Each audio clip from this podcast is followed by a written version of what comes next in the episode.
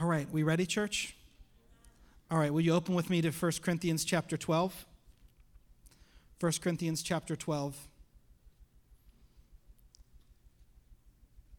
As we go through this, we're walking through and um, covering, there are nine gifts found here in 1 Corinthians chapter 12 that are gifts of the Spirit.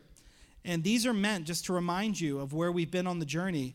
Um, it says in uh, 1 Peter chapter 4, each one should use whatever gift he has received to serve others. And so we are meant to use the gifts that have been given to us. They're not ours, they come from the Holy Spirit. They're meant to be used to serve, to serve others. And as we do that, we are encouraging and building up the church. The goal is when you come, and you leave, you're encouraged. I pray that when you come to Evangel and we gather together, you leave encouraged. Your faith is elevated. You feel that you're growing and you're, you're maturing and you're becoming who God has called you to be. And so that's the goal is that when the gifts are operating, when these gifts are operating, and again, we have the gifts of the Holy Spirit because when we decide to follow Jesus, if you're a Christian today, if you're a follower of Jesus, the Bible says that the Holy Spirit now dwells within you.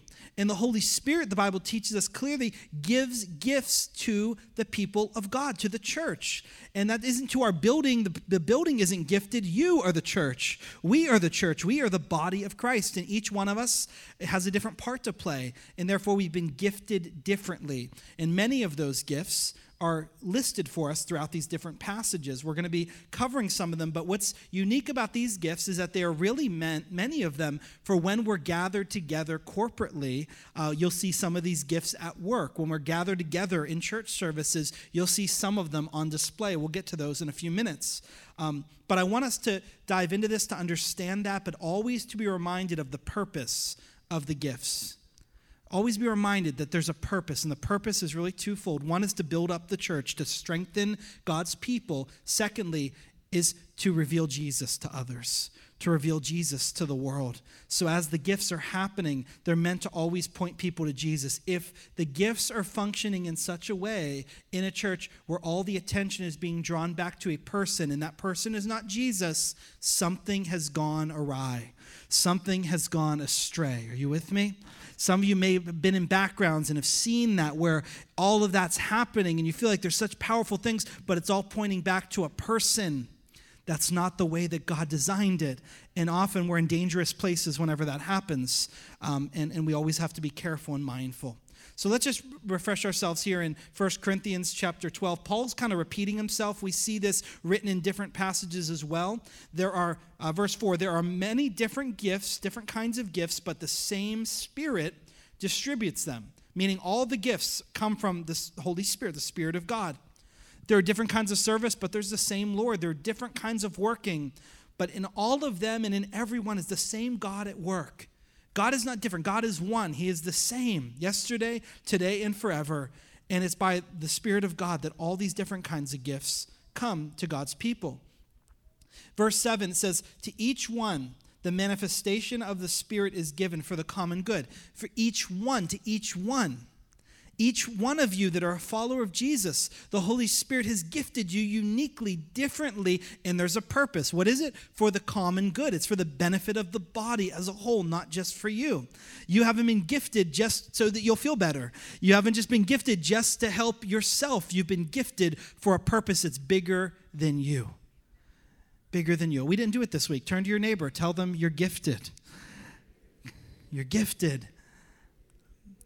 It's for the common good. That's what the importance is for us to remember. Now, let's just take a quick look at what those are. I know I've already given you the definitions on this sheet, but we will put them up on the screen uh, for you so that you could see them. But again, we have um, copies of this out in the foyer today if you don't have it that you could pick up. But it says here in Corinthians uh, chapter 12, 8 through 10, these are the nine gifts that, that Paul talks about here. And it's not an exhaustive list, but he mentions these ones because they help to address what, he's, uh, what, what God wants to say to this group of people at this time. It says this To one there is given through the Spirit a message of wisdom, to another a message of knowledge by the means of the same Spirit, to another faith by the same Spirit, to another gifts of healing by that one Spirit, to another miraculous powers, to another prophecy to another distinguishing between spirits or discernment it might say in your in your bible to another speaking in different kinds of tongues, and still to another the interpretation of tongues. So Paul gives these nine gifts that are being listed here. We see them, I see them in two kind of areas. One, there are speaking gifts. They're gifts that are meant to really, where the Holy Spirit gives you the ability to speak something out. And there are other gifts that are gifts that are doing, live something out, to do something. So we'd see for um, healing and miracles and faith, these are ones that are more of service or of doing something, uh, action oriented gifts. And so, again, I'm just going to put up the definition for each of these briefly so that you have it again and we're all on the same page as we understand this. It says, uh, first one is a word of wisdom. Word of wisdom is the ability to provide divine insight and direction into a need or problem that points people to Christ. So we think wisdom as direction, as um, something that will help guide. It'll, it'll be something that shows up that is, is meant to direct people in the way that Christ would want them to go. And so a word can come in that way. Some people can get confused between word of wisdom and word of knowledge. And so that's why it's important just to differentiate. Um, I see, and, and you'll see that whenever we look at it, we see wisdom as directional guidance, and we see knowledge as data information. And so, uh, where wisdom is direction. Go in this direction do this. Um, this is a solution that we haven't yet thought of and yet the lord is kind of through his wisdom shown it seems right to us kind of that this is the way the lord would have us to go. This is what he would have us to do. Or he's given a direct insight of kind of wisdom. But when you think of knowledge it's the supernatural ability to apply the gospel to our life circumstances through the revealing of facts that can only be known by God, that only God knows. I gave a, a, a prime example of that um, through last week when I talked about a man who uh, had lost his family in a fire. He was staying in a hotel, he had all these pictures on his wall. And he tore them all down. He was very frustrated. He walks out of that hotel room. He's down by the pool walking, and he's very upset. And a woman comes out of nowhere and walks up to him and gets his attention finally and just says to him, I was praying and God told me to tell you put the pictures back up. And he's like, What do you, you know, how, how, she's like, Look, I'm here to swim. This is just what I think God told me to say to you. I don't even know what it means. But he said, Put the pictures back up. And for that man, he needed that because God was ministering to him in his journey. Does that make sense? And so you can see that that will happen. Sometimes there'll be a, a, a divine insight that is just right there, and God can give that. And it doesn't mean that person will know everything about everyone forever. Often, God just gives a piece, He just gives a part. And if they're obedient with that, the, the Holy Spirit can use that as a, as a word of knowledge to help someone, to direct them for the Lord, to minister to them at a point of need. And, uh, and when that's done, it's a, it's a very beautiful thing. Uh, the gift of faith is the supernatural ability to act on God's promises with confidence and unwavering belief in God's ability to fulfill his word. This is different than saving faith or putting our faith in Jesus. It's not a faith that's within us, it's, it's a faith that the Holy Spirit gives us, this deep, resounding confidence to take God at his word, to trust him. And it's a gift of faith that comes upon God's people to do and to step out to do things that are so beyond what we could ever comprehend or imagine. And when that's at, uh, at work and on display, God does amazing things. Uh, healing, the supernatural ability to pray for those who are spiritually, emotionally, or physically unwell and see them recover we have a God who still heals today. Amen. Uh, we hear testimony after testimony. Don't miss our prayer meeting on Wednesday nights. We are hearing testimonies about God uh, touching broken bodies, and people are being made well, and uh, people are being even healed in God's presence. And as we see that, so Jesus heals, he extends his hand to heal, but one of the spiritual gifts is to work through people with a gift of healing. He will literally minister, the Lord minister through someone as they pray, the Lord is working and he's healing and restoring. So it's a gift that the Holy Spirit will give. The working of miracles, it's supernatural, tangible acts of power that come through the power of the Holy Spirit to authenticate and establish the gospel and protect and provide for God's people. We see this throughout the Old Testament. We see it in the New Testament that we will see God doing the miraculous, tangible acts of power that only God could do um, and working that. And the Bible says um, that the Holy Spirit gives that as a gift, the workings of miracles that happen. We see uh, prophetic ministry, prophecy. This is one that shows up in all three. We've already talked about it uh, in two of the other lists, but it shows up for a third time. It's the only gift that shows up in all three lists that are mentioned in the New Testament. Um, and it's supernaturally, being supernaturally connected to the heart of God to proclaim the word of Jesus in a timely and relevant manner for understanding, correction, repentance, edification. Um, it's meant to build up, it's meant to reveal, it's meant to correct, it's meant to guide, to turn people back to God. And it's about being connected to the heart of God. Because these words, when it's a prophetic word, it can be a strong word that comes forward. You see in the Old Testament, when the prophets would speak, sometimes they would speak something and it would be piercing and it'd be, it would be very directional, and they're speaking on God's behalf. But, uh, but you have to know that that has to be taken very, very seriously. Um, because there are people that will stand up and they will prophesy, but they will be acting as a false prophet. They're not speaking God's heart. They're speaking of their own or of someone else's heart. And in that moment, that was taken very seriously in the Old Testament. I like to say it like this in the in the first service. I told them that the the Old Testament had a way of dealing with that, and it was actually stoning a false prophet to death. So if someone were to prophesy, it was real quiet in the room when I said this last service too. But I want you to just understand the seriousness of this because someone is claiming to stand in the place of God and speak. And when they did and they were wrong and they were false prophet, they were stoned to death. That was what was prescribed at the time because God took it so seriously, um, what was going on in that moment. In the New Testament, in the New Covenant, I'm thankful that He has equipped the church, but He hasn't given the church stones. Will someone say amen and thank you? He's given the church discernment, the gift of discernment, to be able to know what's right and what's wrong. Because there could be false prophets even today that will say things and it'll speak, it'll sound like God, but it won't be God. You need the gift of discernment to understand right from wrong, what is of God, what is not of God, what is godly, what is demonic, but, but even what is right and what is off, what is flesh, what is us, and what is, is on, what is God. And He's given us that. And here's the interesting part. And I've just been wrestling with this because in the Old Testament, you see how seriously they took prophets and false prophets and then in the, in the New Testament, you know what Paul says? I want all of you to prophesy. You know what Moses says? I desire that all God's people would become prophets, they would speak. So we're being encouraged to do something that was held so seriously that there was almost such a margin for error. You had to be so careful if you were to prophesy and speak out. And so I think that it can create, I know that it can create a sense of angst amongst God's people, right? I don't want to be wrong. I mean, I mean, look how seriously God takes this. And yet Paul says, I eagerly desire that all you will prophesy ask the Lord that you'll prophesy. And so we have discernment, and we'll talk a little bit more about this next week. But we desire to create safe places for us to walk through these, to express these gifts. And as long as we all remain humble, submitted to God, amen? That if you say so, hey, this was God speaking, someone comes along, hey, my brother, I'm sensing that wasn't the Lord.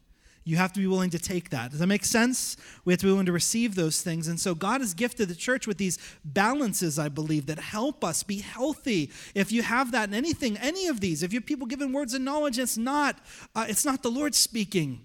It's not, we need to know that. So I'm so thankful for the gift of discernment. Amen? That we could discern those things, and God's given that to the body. Because these aren't meant to be things that become divisive. They're meant to grow us and help us and mature us. And so, with that, all these gifts have been given for that purpose. You have the gift of tongues and then the gift of interpretation of tongues that you will see uh, and you'll hear people, even as you're at our church or maybe even in other backgrounds, where they're speaking in another language. And maybe that's been confusing. But the Bible says on the day of Pentecost, when the church was born, on the church's birthday, when it first began in an upper room, 50 days after Jesus rose from the dead, 50 days after that moment, Jesus, he said the church would exist. He said the church would be full of power. The people were gathered together praying in an upper room. Another plug for Wednesday nights. We have an upper room up there. We gather, we pray. God's meeting us. It's powerful. You need to get to the Wednesday night prayer service, 7 o'clock. Um, but as God's meeting them, as they're praying and seeking God, it says that the power of the Holy Spirit fell on them. It was like tongues of fire and they began to speak in other tongues as the Holy Spirit gave them utterance or gave them the ability. So we see this is something very biblical that happened. It was at the beginning of the church. It shows up again and again in the book of Acts. And here's what we wholly believe in our church that it still continues until today. And as it continues, it's not something that's meant to be scary. It's a way that the Holy Spirit works and speaks through his people. And so there's two sides to this. One is that as you're as you've experienced this, um, the first moment that you experience what happened in the, in the upper room is called the baptism in the Holy Spirit. Just like you're baptized in water, um, Jesus said, He said, there was a, for once you were baptized in water, but soon you'll be baptized in the Holy Spirit. That's where we get that language from, that this would happen. And when it happens, there's a speaking in other tongues. And then after that, people can continue with that gift of tongues. And as they're doing that, you'll see per- people doing it personally, and you might hear them privately. And that's for their own edification, for their own strengthening. And God's strengthening them, the Holy Spirit strengthening them through that as they're praying. But you'll also see it done corporately, where on a Sunday morning, as we're singing, as we're worshiping, someone might speak out in another tongue.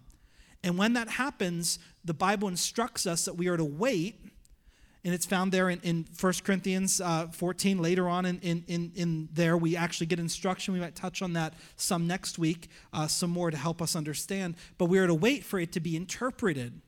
And so what happens, it's spoken out by one in, in another tongue that we don't, none of us understand, can comprehend, but God gives someone, the Holy Spirit gives someone the interpretation of what's just been said, and they speak it out. And what's meant to happen? We're meant to be encouraged, edified, built up through it, strengthened. And you'd think, well, what would someone who doesn't normally go to church think about all that? The Bible says that if someone that doesn't believe in Jesus is present among you when it's working and when it's active, and when the Holy Spirit's moving, that they would actually look and say, Surely God is in their midst. That's meant to be the result. You say, Well, I think people would just think it's strange. I think it's strange. I don't know. But as it's working, here's what happens there is a sense that comes over people where they recognize God is moving. God is near. And so it's meant to be a sign to someone that doesn't even believe in Jesus. And you know what's amazing is that right after I put my faith in Jesus, it happened to me. And I experienced that. And you know what it actually was for me? Because I had just been an unbeliever, it was such a confirming sign in my life that I had just done something, I had just experienced something. Because two days earlier, I thought God didn't even exist. So I put my faith in Jesus, then that happened, and it confirmed in me God, you're real. This is look at what you're doing in and through my life. So, uh, so it's it's meant to be a confirming thing. It's meant to be a sign to those that don't believe. Um, and point them towards Jesus. And so those are the gifts. Uh, uh, you can read more about them. And you can understand a bit more about that as we uh, as you have this these definitions. We'll answer some questions next week. But I want to go a little bit further because I need us to understand something: is how the gifts are meant to flow and function together how they're meant to function for us as the body of Christ. And so here's what Paul, uh, Paul says in 1 Corinthians 12 11. It says, All these are the work of the same, the one and same Spirit, and He distributes them each one just as He determines. And then he goes on later in Corinthians 12 and he begins to talk about the gifts and how the gifts are meant to keep us connected to one another. We are meant to stay connected and function as a body. It's not that we are like a body, we are a body. We're meant to function, we're meant to be connected to each other, we're meant to be in relationship with each other. There is not meant to be any division. So when all this is working, it's a beautiful thing. But let me tell you what can tear that apart in a second division. When we look at the church in Corinthians, Corinth, this church is a church that loved the gifts of the Spirit. They loved all this power. They were chasing after it. But you know what happened? Eh, along the way, they had abandoned a lot of things and they had become unhealthy. I want you to know every church that's full of the power of God and you see the gifts doesn't mean it's healthy. Do you want to let that set in for a second? Just because that's showing up. Paul, Corinthians, the church of Corinth is a great example. They had some messed up things going along with all of this as well. So the power of God was on display, but Paul had to correct them in a lot of matters. And as he's doing that, he's realizing how easy it can be. And God's giving us a warning, church, to help us see that the, the goal isn't just a gifted church, a church that's full and flowing in that power. It's important but it's important as long as there's a few things at play. Number one is that there isn't division, that there is unity. So here's what look what look what Paul says here in 1 Corinthians 12, 25. So that there should be no division in the body, but that its parts should have equal concern for each other. No one should be neglected. If one part suffers, every part suffers with it. If one part is honored, then every other part rejoices with it. You, he says, verse 27, now you are the body of Christ. Each one of you is a part of it. We're all a part of this body. We're connected to each other. And if one is hurting, the rest have to feel that and are meant to feel that as we carry one another's burdens. And if one is rejoicing, we are meant to feel that. And when that's operating the way that God designed it, it's a beautiful thing. When it isn't, it causes damage, church, right? It can cause a lot of pain. And there is a, uh, an actual syndrome that I learned about between services because I made this, I think it's called CIT, is that correct? CIP? P. Uh, CIP, and it is where your nerve endings actually don't feel that sense of touch. You stop being able to feel that. I went to the iron yesterday and I was just making sure it was on, and I just gave it a quick touch, and I felt that it was on. Uh, I knew that it was on very quickly.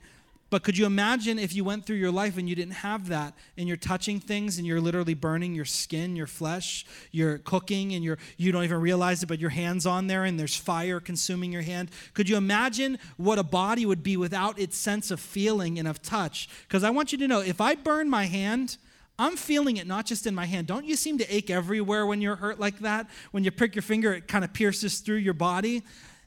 Paul says it's the same way for the body of Christ when one feels that we're meant to feel that together collectively. If we're not, we're disconnected, where there's, there's something wrong. And in that, um, it, it drives us to another place. And he continues on, and he says, these, All these things are great. All these things are excellent. We want to see the gifts, but I want to tell you about what's most excellent. That's what Paul says. And he makes a connection in something that we have to be grounded in, church, something we have to realize. And he goes on in the very next verses after this, we begin 1 Corinthians chapter 13. I want you to look at this with me. Because he says, all these things are great, but if they're lacking something, they're lacking something, there's a problem. Ready? It says, starting in verse 1 If I speak in the tongues of men or of angels, but I do not have love, I'm a resounding gong or a clanging cymbal if I have the gift of prophecy and I could fathom all the mysteries and all knowledge, and I have faith that can move mountains, but I don't have love, I am nothing. If I give all that I possess, if I have the greatest gift of giving that anyone has ever seen, I've given everything to the poor. I've even given my whole body over to hardship, but I don't have love, I gain nothing.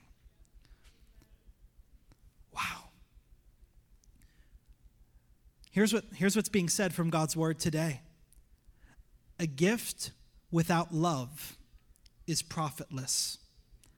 A gift without love is profitless. It profits us nothing. We can have all this power, we can have all these gifts, but if we're not rooted in His love, if we're not rooted in the fruit of the Holy Spirit that we learned about a few months back, and we're running after all these things, something's wrong. It profits us nothing. What good is it? You see, we, we see this word, which, which is interesting, uh, that the word gift in, in the New Testament is translated very similarly, or, or even the same word as the word grace. So, gift and grace. Think about that for just a moment. And you have churches, and you have this church in Corinth, that they are running after the gift of God because this gift is given. It's given by grace, it's unmerited. We didn't deserve the gifts that we've received, they're an act of grace. But isn't it interesting that Paul writes to a church that has received all this grace from God, but they're not giving that grace to each other? That they've received all that grace, but they're not extending it to others. And when that happens, things start to get turned upside down. So he starts to challenge. If you have all these gifts, but you don't have love, the very thing that you are meant to be rooted and grounded in, it profits you nothing. It profits you nothing. And I think that we have to think of it like this that if we have the gifts of the Spirit and we don't have any of the fruit of the Spirit showing up, it's not amounting to anything for us. So I like to do it as a mathematic uh, formula, okay? Is anyone good at multiplication? Can I see any hands? Anyone good quick multiplication? Good. All right, up in the balcony. I saw someone's hand up there in the middle. What is 1 times 0? Come on, you gave it away. They were going to figure it out. One times zero. So, so think about it. Ready? If we have the fruit of the Spirit, the gifts of the Spirit, one, we have all the gifts of the Spirit times zero of the fruit of the Spirit. What does it equal? No, equals zero. It's okay. We're going to get there. Same is true on the other side. If we have all the fruit of the Spirit, we love one another, we're patient, we're kind, but we have none of the gifts of the Spirit. What does that equal? One times zero. Zero. We're going to get there. That's not even a plant, I promise. So we think about that and we, we think about this idea that on one end, if you have all the gifts and none of the fruit, you know what it is? The Bible says it's a profitless church. There's no profit, there's no, there's no benefit to that. All the gifts with no fruit. And all the fruit with no gifts, you know what that becomes? A powerless church. Where we get together and we can have all that, and we talk about, we agree, but there's no actual demonstration of the power of God in our midst because we're not taking advantage of what He's given to us. So it's like Pastor Marcia said about the new mercies every morning that God provides what is needed for the moment. And he gives that. And could you imagine the Israelites going to their tent every morning, opening it up, and there it is, he's rained manna from heaven, and they look at it and they say, No, we're good. We, we got this on our own. They go right back into their tents. You know what happened over time? They'd become depleted, they become malnourished, they become anemic, they would not be able to do what God had called them to do. The same is true when it comes to the gifts of the Spirit. The same is true when it comes to the fruit. If God has given us what we need and we will refuse to receive and take advantage of it, we become anemic, we become powerless, we become so much less than God desires us to be. Does it make sense, church? So we just want to say, God, whatever you have for us, we want to receive that. We're not here to try to take things that you haven't given uh, to us, but if you said this is what you've given, we want to understand it. We want to seek it, we want to receive it, and we want to use, Lord God, and walk in obedience to what you have revealed. You know, this, when I got to this point in Corinthians, one person told me that it explained the last 13 years of their life. Because before this, church, before coming to Evangel, they had been in a, in a, in a place where there was a lot of abuses in their church. Uh, there were some spiritual abuses. There was all kinds of gifts working and operating, but there was so much pain and a lot of dysfunction and hurt and things like that. And they said they realized that all the gifts were there, but the fruit was lacking. And because of that, it caused a lot of pain to that family. I want you to know there's a lot of damage. And, and I, I felt like I would share that in our second service because some of you here may have lived through similar experiences. I want you to know who Evangel desires to be. We want to operate in the gifts of the Spirit. Yes, we want all that God has, but man, we want to be grounded in the fruit of the Spirit. If we don't have that love, if we don't have that compassion, if we don't, if we cease to have that, we're going to lose everything, church. But if God would allow, that marriage to happen, if He would allow us to become the church that He has desired us to be, God's going to do amazing things in our midst. Amen. I'm going to invite the worship team to come forward at this time. And I'll just remind you of what I said. I said the, the fruit without gifts and gifts without fruit, both of those are not good. Uh, one is powerless, one is profitless. But you could do something as well that if you take the gifts of the Spirit and you subtract and you don't have the fruit of the Spirit, you know what that can lead you to? Grieving the Holy Spirit. So I kind of said it that the gifts minus the fruit equals grief, the grief of the Holy Spirit. Paul says in, in uh, Ephesians chapter 4, verses 29 through 32, he says this Do not let any unwholesome talk come out of your mouths, only what is helpful for building others up according to their needs, that it may be benefit to those whom listen and do not grieve the Holy Spirit of God, with whom you were sealed for the day of redemption. So get rid of all bitterness, rage, anger, brawling, slander, along with any form of malice. Be kind and compassionate to one another, forgiving each other, just as Christ, in Christ, God forgave you.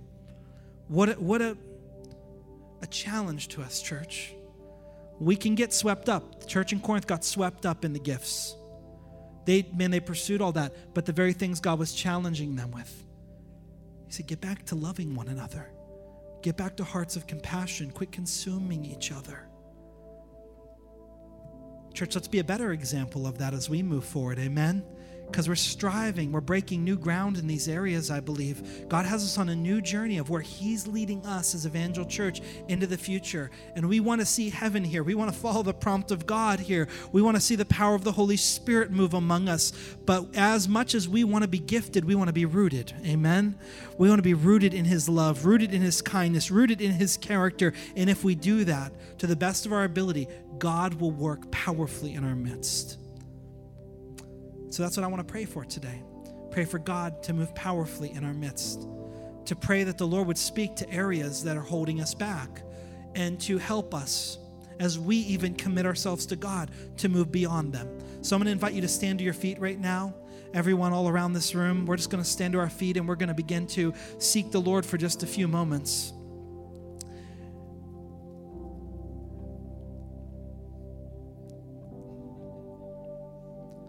I told you about what a church without one of them was. So you have the church without the gifts, the church without the fruit, what that causes.